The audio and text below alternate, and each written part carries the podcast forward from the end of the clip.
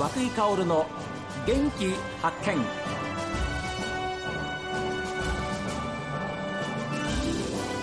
おはようございます。和久井薫です。和久井薫の元気発見。一日の始まりは私が発見した北海道の元気な人と出会っていただきます。今週は木古内町の漁師歴30年です。えそんなもうベテランがですね新たなチャレンジとして塩水生ウニの商品化を果たした新田正人さんにお話を伺っています。で実際に結婚されてみて一生懸命働くご主人ですけれどもいかがでした？そう最初は私あのすぐ妊娠してあの子育てずっとしてたんで、ええ、あの仕事の方は全然手伝わなかったんですね、はいはい、お父さんとお母さんもまだまだ元気だったんで、えでそれで25の時に私が25の時にまたお父さんがもう一回同じ病気になったんですよ、うん、でその時からだね船乗り始めたの。一緒に船乗っていくようになって。奥様も？はい。船に乗った？乗ってます。おえ今も乗ってらっしゃるんですか？今も乗ってます。えー、すごいですね。じゃあご主人と2人で朝船に乗って漁に出かけられる、ははあ。でも聞こないのうちだけじゃないんですよ。結構他にも奥さんの連れてってる方、はいはい、うちの他にも2件 ,2 件います。あのなんか嫌だなと思って、はい、結婚されたっていうふうなことですけどで実際に結婚されて、まあ、漁師さんも含めて今はどんな思いでいらっしゃいますか？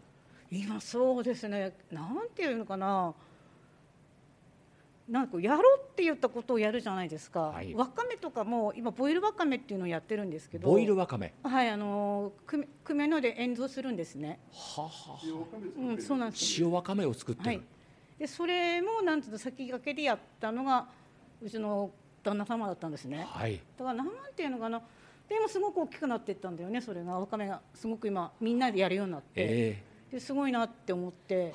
でそれで今度ウニやるって言った時にあいやウニやるってもうなん事後承諾みたいな感じだからもうやるって言ったら絶対やるんですよもう。もう自分で決めてそうそうそうなんですよ。で決まって奥様に言う。そう。だからその建物建てる時ももう建てるからみたいな感じでも言われるからもうああっていう感じでもうやるんだなっていう感じもう。反対も何もできないで、ね、できないですね。もうもう全部すべてが決まってきたっているほとんどの段階で来るから ああとかって言って。そうだねって。いいご主人旦那さんですねあそうですね、うん、優しいですし本当に。あら本当最高じゃないですか、はい、じゃあ本当にね小樽から函館に行ってそういうお仕事をされてその場で会わなかったら今がないわけですから。そうですね。最高の人と巡り合いました、はい、はい、うちの父親も大好きなんですよ。あそうなんですか。正人正人って。ええ。ー、ありがとうございました本当に。であの新田さんね補助金をなんか活用されて加工場を、まあまあ、整備したっていうようなお話も聞いてるんですが、はい、これはどういうことなんですか、まあ、これがまたこの今の鈴木町長が、はい、まあ、チャレンジとかチャレンジ、うん、補助金みたいなそれを水産の方にだからこういうチャンスでもなかったら、本当にできませんでした。で種苗なんかもウニの違いはい、それでももう町から補助金もらって、はい、種苗も組合自体が話してるんですよ。で実際に商品化してみて、はい、周りの反応なんかはどうだったんですか？まあみんなどう思ってるのかないまだにあだこうだ言う人もいるけどやりたいなっていう人も数にはいるんだけどもやっぱり踏ん切りつかないみたいで。踏ん切りつかないのは何でですか？まあいつも遊んでる子はまだ独身だしもともとやってる家業が大事でやってる人だから、うん、うちにはしょっちゅう手伝いに来るんですよ。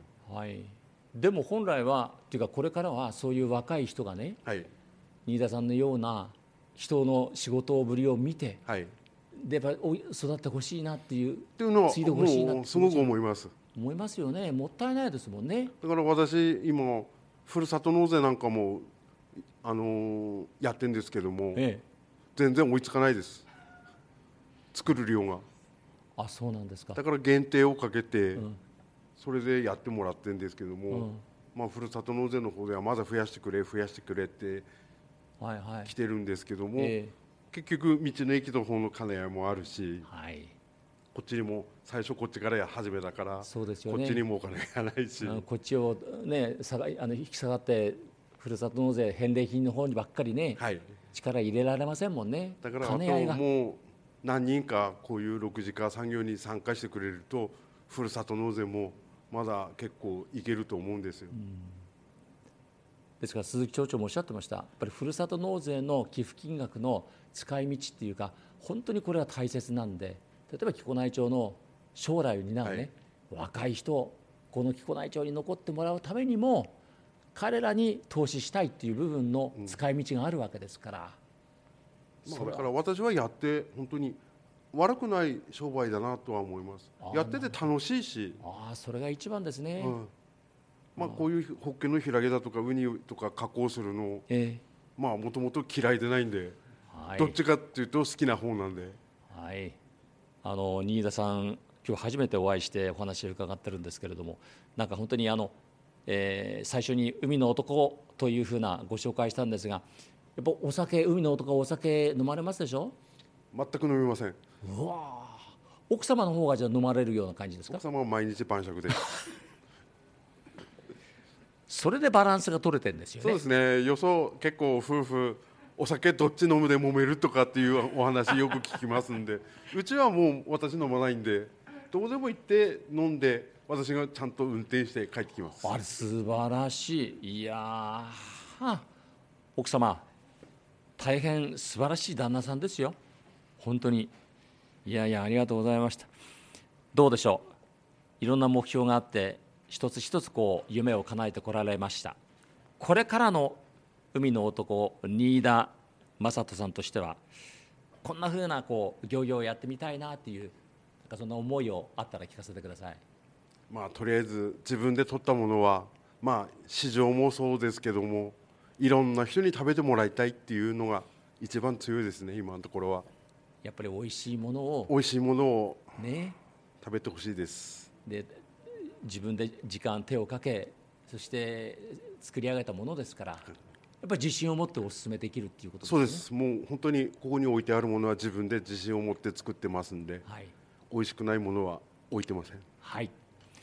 えー、どうぞこれからも奥様とともにいいご夫婦愛で、はい、えー、漁を続けていって、はい、美味しいものを私たちのためにまた、えー、お力添えをよろしくお願いしたいと思います。